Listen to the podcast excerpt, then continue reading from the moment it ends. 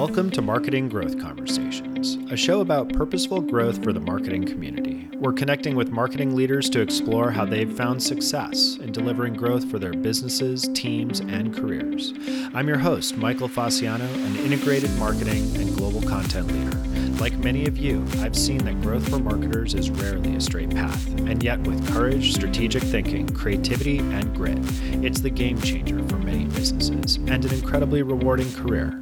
Welcome to another episode of Marketing Growth Conversations. Zach Foster is founder of Foster Brand Strategy, a strategic collective helping brands and agencies use agile research and insights to shape brand strategy that sticks. Zach has led strategy teams at top tier agencies such as Goodby Silverstein and Partners, Droga 5, and Venables Bell and Partners, working on iconic brands such as Intel, Under Armour, Audi, Verizon, and Upwork. He then spent seven plus years building the creative strategy group at indie research and strategy shop Brado. These days, Zach is building a powerful group in Foster Brands. Zach's perspectives on agile insights, entrepreneurial brand partnerships, and building a strategy group that punches above its weight amidst so much change in our industry is a discussion you're not going to want to miss. Zach, welcome to the show. Thanks so much. Good to be here.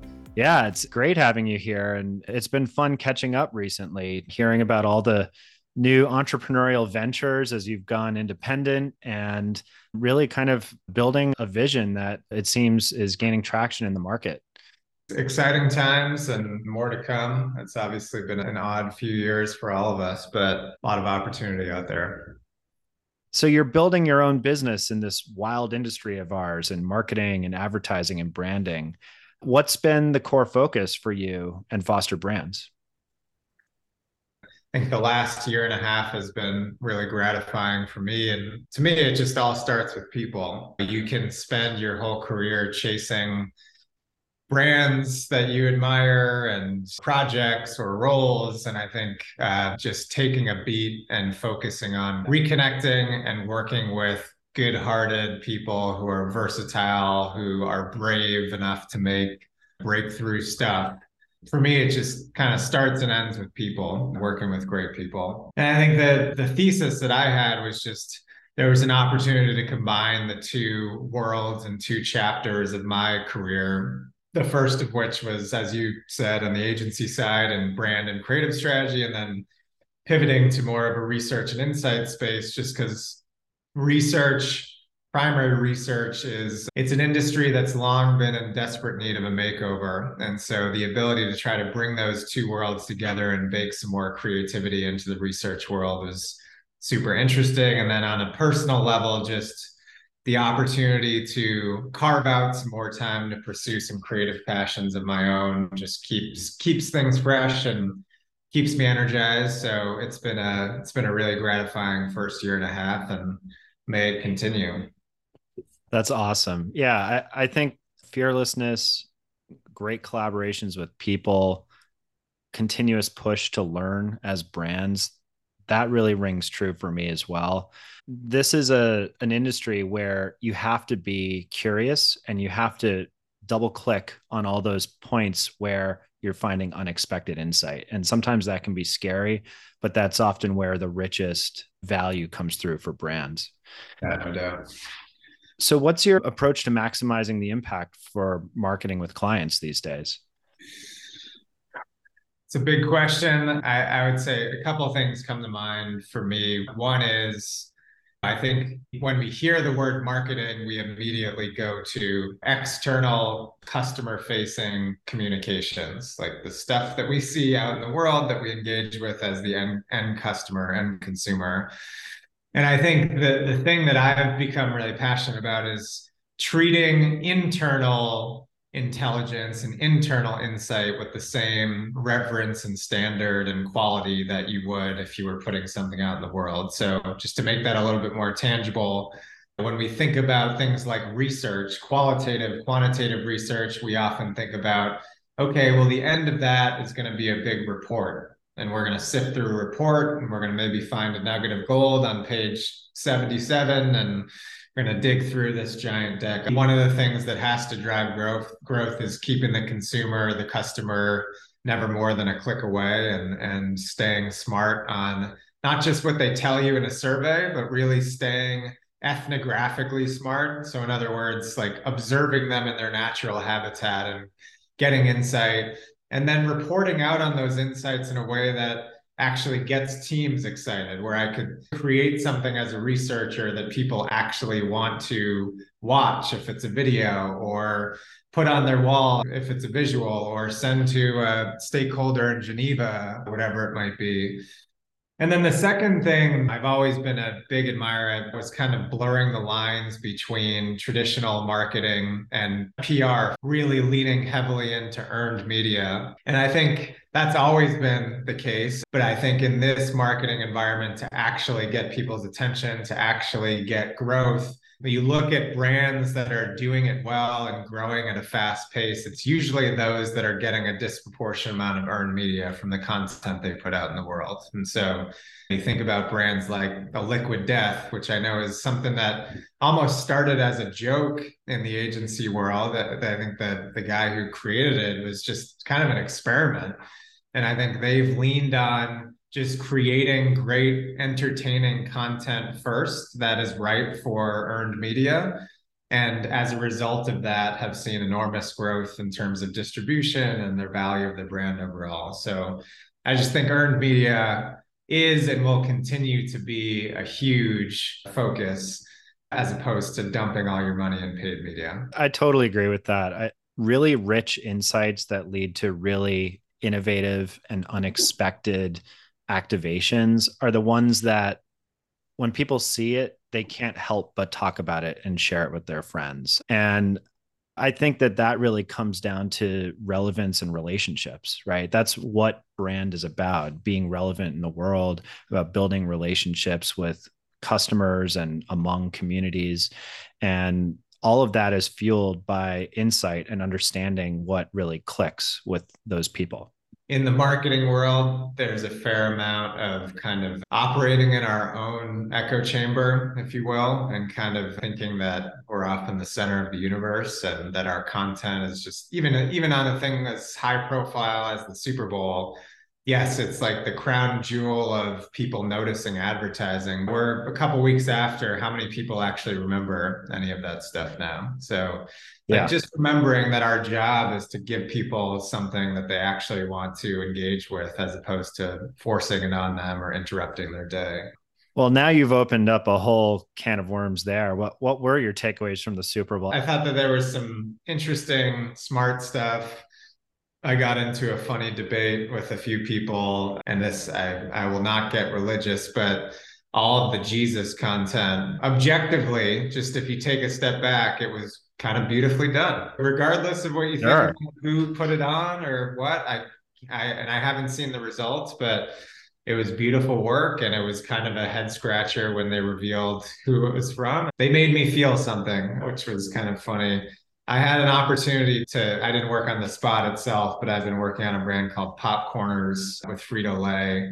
I'm a big Breaking Bad fan. I was a amazed that they got the rights to use those characters and that property, but I thought it was a um, great kind of coming out party for for that brand. Thought there was a lot of conversation about the farmer's dog spot, which I agree was nicely shot, nice story. I just feel like I've seen that spot before. True. In fact, I feel like that spot has been made by Subaru a, a number of times, but there's some interesting stuff. I always enjoy when the when the world has their focus on our world for a moment. Exactly. Our our moment to shine. Yeah. So jumping back into Foster Brands, this company that you're you're leading and building, how has your work building this new collective as an entrepreneur and an independent consultant opened up your thinking around brand, creative, and marketing in new ways? I'll take that in a slightly different way, just at my first thought, just because it's more about the process of actually creating stuff is more about the composition of teams, like the composition of putting the right people together to drive brand and creative and marketing. I think like it's cliche now, but the pandemic was kind of an accelerant to opening the floodgates on hey how should the world of work be structured and how should teams be comprised and should we have these strict dividing lines between full time and freelance and remote and in person? Or should we just try to find the best possible people to nail the project and the objective? So I think that's the first thing is just unshackling the way in which teams come together and the way in which work gets created, just because it's been really eye opening for me just tapping into other really great independent people, but also platforms like Upwork that, you know, allow you to tap into an entire world of specialized talent, some of which I've hired designers in Ukraine and they're working while I'm asleep and then we tag team some things and I have amazing design the next day. Yeah. So follow the sun. Love that. Yeah. So I, I think that's the first thing is just like that's been an eye-opening experience to me.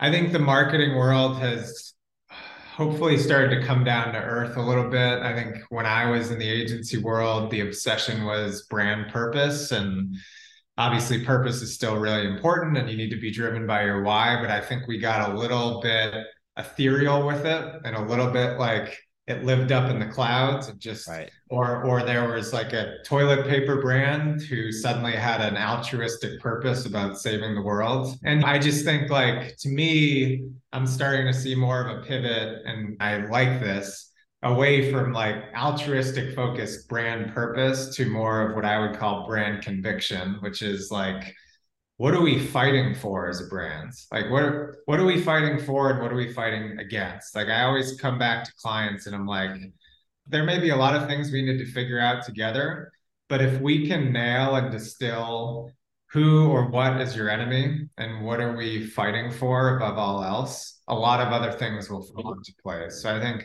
focus on that. And then well, and what last, I like about that yeah. is the that sort of distinction between purpose and these sort of ideals that you aspire to and conviction what are you for and what are you against? I think in the latter there's so much more tension right? And tension is usually where you get kind of the most breakthrough creative ideas. So I, i'm totally on board with you there. We we had an old saying in our last get in, in my last company we always used to tell clients tension is good for you. We often try to walk away from things that are polarizing or a little uncomfortable or baked with tension. As you said, that's where my guiding line, my guiding kind of like mantra in marketing is um, I'd always rather be interesting than right. And I think like interesting usually comes from tension. It usually comes from something that's a little uncomfortable or not quite right.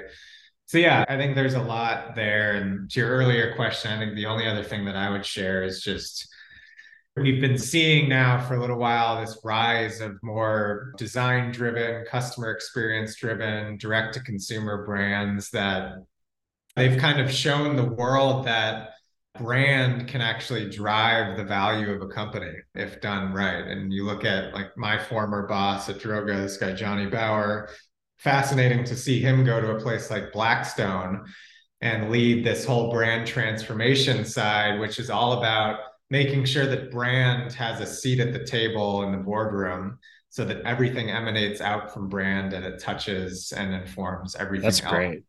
in business. So yeah, great companies need to have great sense of self and identity. And that's where brand comes from. Sure. Okay, well, let's learn a little bit more about you, Zach Foster, and how you found yourself in this profession of ours. So, complete this statement. I originally became a marketer because blank. I feel like whenever people coming into the industry ask for advice, I'm destined to disappoint them because I don't have some like very intentional journey that got me there. But I guess the answer to that question is I found myself innately kind of reverse engineering ads that I would see out in the world of like a billboard or TV spot or whatever, starting to kind of reflect to myself, how'd they get there? What were they trying to do? Why were they trying to do that? What do you think the process was? Like, did they have a designer do that? Like, I do nothing. Right. Uh, but I think like I've always had that like innate curiosity of just like, how was that sausage made? Right. Uh, like solving the puzzle. yeah. And so that one thing then led to another. And I, on a whim, reached out to a guy who went to my alma mater, who worked at an agency in San Francisco, and he gave me a shot. But there was no, there was no super buttoned up master plan from the start. Yeah, sure. I, what I like about that story again is it it comes back to curiosity. There's so many people that I know in our industry, they're driven by curiosity. Mm-hmm. What do you think it was about you or your background that led you to marketing? I've always considered myself first and foremost a writer. And I think good writers have the ability to distill down complex, often lengthy ideas into something crisp. And as we were talking about, something that's tension filled, that I feel like that was always inside of me. It just never manifested in a marketing capacity. And then strangely, I went to a tiny liberal arts school in the middle of nowhere, Vermont, and studied history of art and architecture, which is one of those majors that is the only guarantee about that major is you will not find a career tied to that major. there are a handful of people that become curators or whatever it might be, but sure. the thing that I always found fascinating about art history was like art was always an expression of the culture around it. So it was like a snapshot in time of what people were feeling and doing and kind of the prevailing winds. And I think like that fascination of culture channeled through art was kind of a natural lead into the advertising world for me. Completely. So, how do you define great marketing leadership today? I think there's there's more to it than there used to be, for sure. I was listening to a podcast recently just about the life of a CMO and just how it's become more about like politics than it is about being a marketer. But I'll answer your question through the lens of a recent leader that I worked with who I just thought embodied the best of marketing leadership. And this woman named Melissa Waters, new CMO at Upwork formerly at Instagram and Lyft and Pandora, has had a fascinating career. And her impact on the business was so swift and visceral. And the things that I admire about her is just a versatility to be able to have a conversation about like the creative ambition of an ad all the way down to like the nuances of performance marketing to brand tracking to influencer marketing, just the versatility to even if she doesn't have a purely deep knowledge about every single one of them, she she could hold her own in all of them. I think the second thing was candor. Like candor's always been a big one for me. There's a great chapter in Creativity Inc. by Ed Catmull about how candor is the most important ingredient in Pixar. And that's that continues to stay with me. And she just operated with a candor that was never harsh. It was just like you will never be confused by what i'm telling you. I'm going to give it to you straight. Sure. You be done with empathy. It's all in the in the spirit of making good stuff together she had an amazing focus to just like make sure everything was strategically driven so she had this great saying that was like my greatest pet peeve is just spaghetti on a wall, where it's like there are lots of great ideas coming from lots of different places, from agencies and internal. But if it's not guided by strategy, it's all just crap and spaghetti on a wall. She was a big believer in the power of brand and design. And I think did the stuff that we were talking about before, which is brand emanated throughout the entire organization is really when you find success. So we can make the best campaign in the world, but if the product experience sucks, it doesn't really matter. So just making sure that it was felt at every element and every kind of touch point of the experience. So I think just well-rounded, versatile, candor, focus. Yeah, those are some of the ingredients that I think about.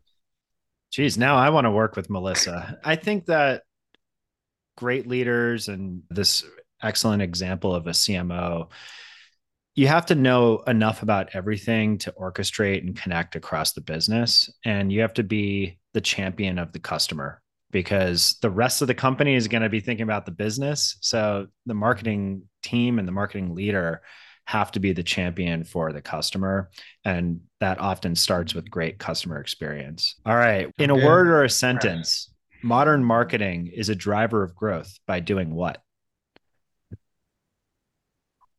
There's a great book that I read every couple years now. It's by the Heath brothers, Dan and Chip Heath, who I think their their first big breakthrough was made to stick. But the book that really connected with me was called The Power of Moments. And it was just, it was all about like what makes certain ideas or content or experiences last. And it's all through these like orchestrating moments in the right way that they actually stick with people.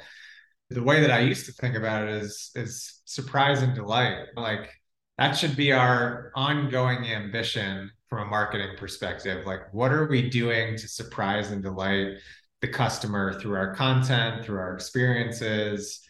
like give people a story to tell that they kind of seamlessly weave your brand into the story. That that's ultimately what you want. Yeah. Um, and then I think just coming back around to something I said earlier, just like marketing is often thought about as an external facing force of just like what are we what are we creating and what are we putting out in the world and i think if you've created a tight brand strategy and marketing vision and you're doing that you're you're projecting that internally as well it can also be a, one of your greatest assets to attract and retain the best talent and so yeah. like no growth happens unless you have great people behind it. And i think that often gets lost in the shuffle. It's just like absolutely. what are we doing to weave that marketing vision into the way that we do business internally? Because ultimately like the people driving the brand are the greatest evangelists of that brand. And if they're not passionate and excited and clear on what they're after then customer's not going to be. Yeah i totally agree. I, I think it's funny because you do all the strategy and the creative and the planning and when you get to that moment when you're about to launch it's not always the case but sometimes we've all kind of witnessed the oh and what are our employees doing? And that should really be something that is far more upstream because to your point if the employees aren't excited about it why should the customer be? But also great branding really should shape how everyone shows up to work every day totally yeah i think whenever possible if ever i'm doing kind of foundational brand strategy work and kind of defining the vision and conviction of the brand, I often demand to do some sort of employee research just because something shakes loose that you wouldn't expect. And you ask questions like, when were you most proud to work here? Like what, what was going on when you were most proud? And it's often things that are not the grandest gestures. It's not the biggest thing. It's when the company showed up and did like a service day together in the community or, or something like that. So, Zach, would love to learn a bit about a formative experience or defining initiative that kickstarted growth in your marketing career. I was super fortunate to work at a place like Venables Bell as my foray into the marketing world, just because it was such a nice size. I mean, I think we were like 50 or 60 people, super cool office in San Francisco, amazing people. And I got the opportunity to be a part of the, the winning pitch team for the agency's first global account, which was Intel.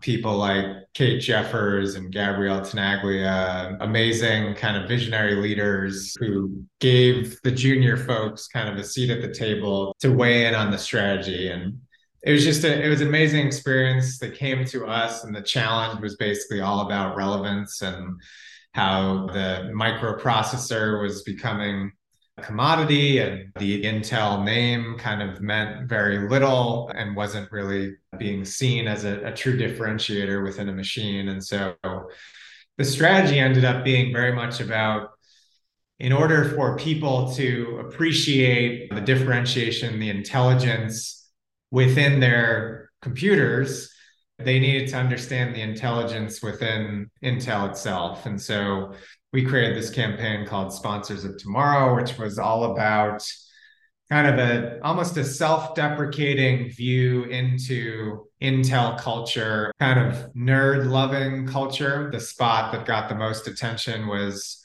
called Rockstar, and it was with Ajay Bhatt, or an actor portraying Ajay Bhatt, who was the inventor of the USB. And we were kind of promoting him like he was a absolute god. So it was just it, it, was fun strategically as a young guy getting a seat, a voice in that process was you know, invaluable to see some of the greats in the agency kind of do their thing in a new business perspective was awesome. And it led to a, a great relationship with the agency. So that's that that's fascinating. First of all that is an iconic campaign i'm also curious working at a boutique agency is that fair to say venables was a boutique yeah, agency? independent, staunchly independent yeah. Sure and and then selling in a global strategy for an iconic brand was that a moment for the agency where wow okay we got to play at this higher altitude now? I think so. The agency was already on the up and up. I think the intel moment was definitely a formative one for for them. They had already had a pretty nice relationship with brands like audi Orville Redenbacher. They, they had some good brands in the portfolio but i definitely think intel kind of took things to the next level and, and put the agency on a map in a whole new way. Just building on that, tell us about a signature growth moment for you that you often come back to as a marketing leader. The Intel example was something really early and formative, and I was still kind of getting my sea legs there. I think the moment where I felt like I had hit my personal stride, if you will, was at Droga working on a campaign for Under Armour. And it was one of those like strategic challenges where you just kind of pinch yourself, just like, man, what a great RFP to get to dig in on. It was basically like this hyper masculine brand born in football. And it was all about how do we relaunch the brand to women? Wow. Eh, in a way that doesn't feel like we're just quote unquote shrinking and pinking our clothing and our our footwear and stuff like that. Not only was the strategic challenge super meaty, not only did I get FaceTime with Kevin Plank, who was then the CEO, but it was more about the process of how we got there and worked alongside a, an amazing creative team, John McKelvey and Hannes Chiotti, who it was one of those moments where the the lines between strategy and creative were pretty blurred. They were super impactful and had a lot of perspective during the brief development process and really hammering that together and then vice versa when they started to put pen to paper on creative ideas we came back together. And there's some other great teams felix richter and alex novak and using talent in a really non-traditional way. It just ended up being a really versatile, diverse campaign with a lot of different tentacles from like social experiments to big TV spots to kind of changing the internal culture of the company. It was amazing. And I'm sure I romanticize it a little bit now, but it was definitely a formative moment. That's a campaign we all remember. I imagine looking at the transformative potential of that brief and then starting to bring it to life and recognizing that you're also kind of transforming this business and doing it in a really disruptive way leaning into disruption in culture. That's definitely what i took from that campaign when i saw it. And it, it sounds like that was an incredible experience. So how does the that experience still shape you today?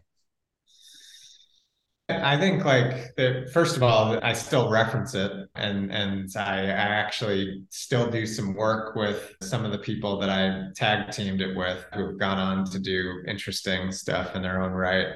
I think that really cemented my point of view about how the strategic and creative development processes should work. That I think the traditional view of brand strategists or account planners, as they were originally called, was that you had to be this smart, intellectual, kind of like academic almost, where you would be the voice of the customer and you'd go off into a dark room and you'd present here is the blessed brief. Now go off and make this great. And I think it definitely cemented my core belief that precious is the antithesis of great work. You can't be precious with the strategic and creative process. Be generous, be collaborative, be open. Don't focus on making it perfect right away. Put yourself out there, be vulnerable with creatives too. Like yes, you, you can still present yourself as smart and an authority on the consumer. But I've certainly learned that some of the best creatives I worked with, if you make it feel like here's the answer now just go execute it you're kind of putting them into a box i was listening to the strategic lead at the martin agency recently and he was reminding me of a quincy jones quote about leaving room for the lord or something like that it was just like how he always thought about music just give them like 20 or 30 percent and let them fill in the rest and just making sure that we're always doing that is really key. Uh, absolutely. You've got to leave space for creatives and the whole team to dream. And on this topic of openness and vulnerability and just seeing where things can go, have you ever had to pivot while leading? And what were you up to? What changed? How did you navigate through it? And what did you learn? definitely had plenty of moments. I made a giant pivot in my career, going from arguably the hottest agency in the world to a virtual unknown 12 person shop in St. Louis, which funny enough, most of my New York colleagues couldn't find St. Louis on a map, which was ironic. But that led to some interesting pivots in how I thought about my work and how I led teams. Just when I went to Brado and I was in a more of a vendor capacity in the research and strategy and insight world, I no longer had the keys to the creative output. So we were now working with agencies like Droga and you kind of had to swallow your pride a little bit that like you don't have the keys to the output you need to walk that line between stepping on toes and overstepping because that's not your role anymore and not being so aloof that you're simply just reporting out on what consumers are saying in research. I had to learn that for myself. I had to teach that to my team as well. But that was definitely a big pivot mentally and professionally for me no doubt. Yeah. It's it's interesting in this world of marketing and advertising being on the client side, the agency or strategist side, the the creative side, the vendor side, the, it's this whole ecosystem of roles. And I actually think if you play multiple roles in different parts of the ecosystem, you start to learn it a lot better and you understand how relationships form and how to collaborate better. So that's a great story. So, as we move into the learnings for today and tomorrow, what's the best marketing advice you were ever given?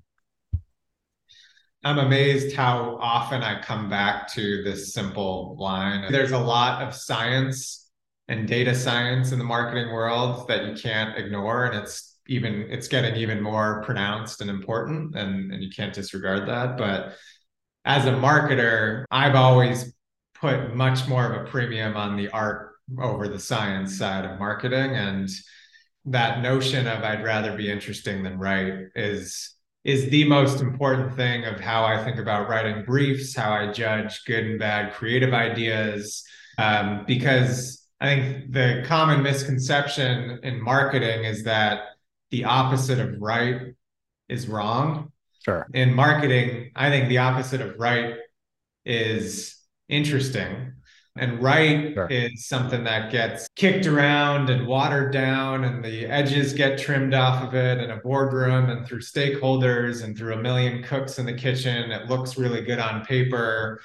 And then it just becomes wallpaper out in the world. And our job as marketers is to be interesting. Um, yep. So, coming back to what you were saying earlier, like at the heart of that is tension. Like, you got to have tension to be interesting. And those insight driven, unexpected angles, those non traditional approaches are the ones that are going to break through. Because otherwise, a right idea may make people nod their heads and feel really good internally and in the boardroom. But in this media environment, right will almost never win. Yeah. I think our industry also has started to scratch the surface around hey, how do we use research to better understand the value of emotional storytelling and understanding that performance is often very much shaped by the creative. It's not just the targeting, it's not just did you buy the best inventory or optimize the best algorithm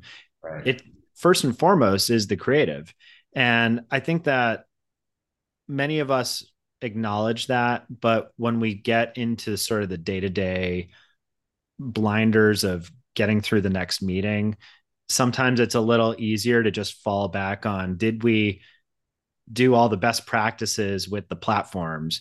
And it takes a little more courage, frankly, to fight for the value of creative. It does. And I think it comes back to one of the first things I said about we don't always have the luxury of getting to choose who we work with and what we work on in our careers. And I don't want to sound like the, that's a very privileged thing to say. But I think it comes back to if if you have an opportunity in your career to choose brave people first, people that have a track record of following through and doing stuff that is more interesting than right, that's usually a good place to start. Totally.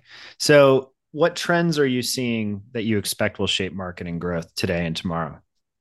The first thing is just the way in which teams are constructed, creative teams, strategic teams. A, the, what does the modern agency look like? What I've seen over the last year and a half is this rise of what I would call these creative collectives, where it's like a core group of really seasoned, smart people who then have a constellation of specialists and experts from around the world and if I'm a client, what I'm getting from that is I'm not paying for the agency glut that sometimes you expect. There's less overhead. I know I'm getting the A team. I know that if these are all independent contractors, I know I'm getting an army of entrepreneurs who know how to be self-starters. So I think that that will only continue to be an in vogue model.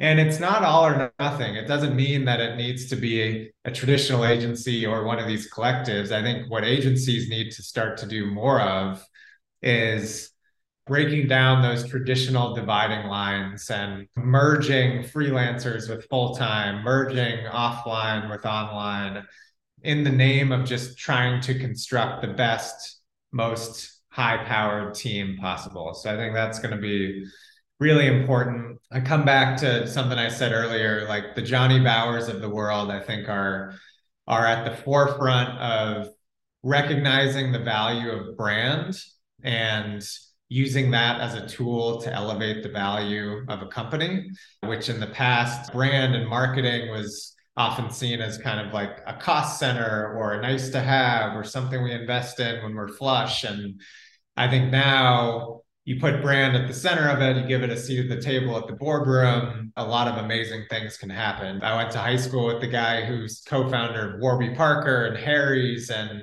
I think he's a great model or a great example of a guy who's certainly focused on making great products, but more than anything, understanding the value of brands and design and making sure that people feel like they are part of something different. Sure we talked about earned media and again like that's that's not anything new but i think in this fragmented environment you know where everything is skippable focusing on actions over ads is going to continue to be really important of always be thinking about what's the headline in the case study or the press release months down the road like sure. what, what were people talking about and then on a personal level, like in my world, I still do a lot of non traditional primary research, especially a lot of qualitative work. And there's a pretty cool thing that's happening right now in the research world where non researchers are designing better research experiences that are long overdue. And so all those stigmas around the primary research process that it's long and dry and drawn out and expensive to get to understand the customer, those are all starting to go away. And so the ability for brands to get closer to the minds and truth of a consumer on an ongoing basis is just going to be a lot more accessible in this decade.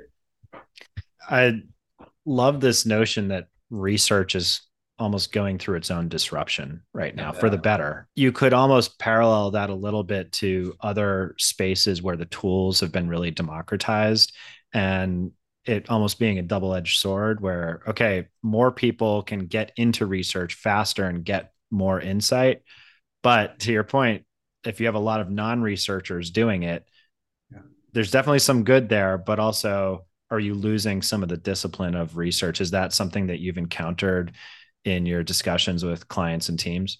Yeah, it's definitely a balance. And one of the things I, I say to clients is there is a gold rush in the research technology world, as I would call it, and a rush to bake more AI and machine learning and natural language processing into the inputs and outputs of research. And that's a really good thing for the most part. But in any gold rush, there's also a whole lot of fool's gold as well. Yeah. So I, without naming names, I think there's a lot of bright, shiny object syndrome in the research world and a lot of over promises about how technology can extrapolate and predict the behavior of consumers. Are we predictably irrational as human beings? Absolutely. Do I believe that you could analyze the data from smartwatches to predict someone's behavior after watching a piece of content? I don't know. I don't know about that. So I think we just need to be careful that we don't over rely on any one piece of research. Like research should be one input to a larger strategic process. And yeah. you just need to ask questions and make sure we're not putting all our eggs in one basket. Right. And I think it, it's also just about test and learn, right? We've been talking for decades about rapid test and learn, particularly in the digital space with creative.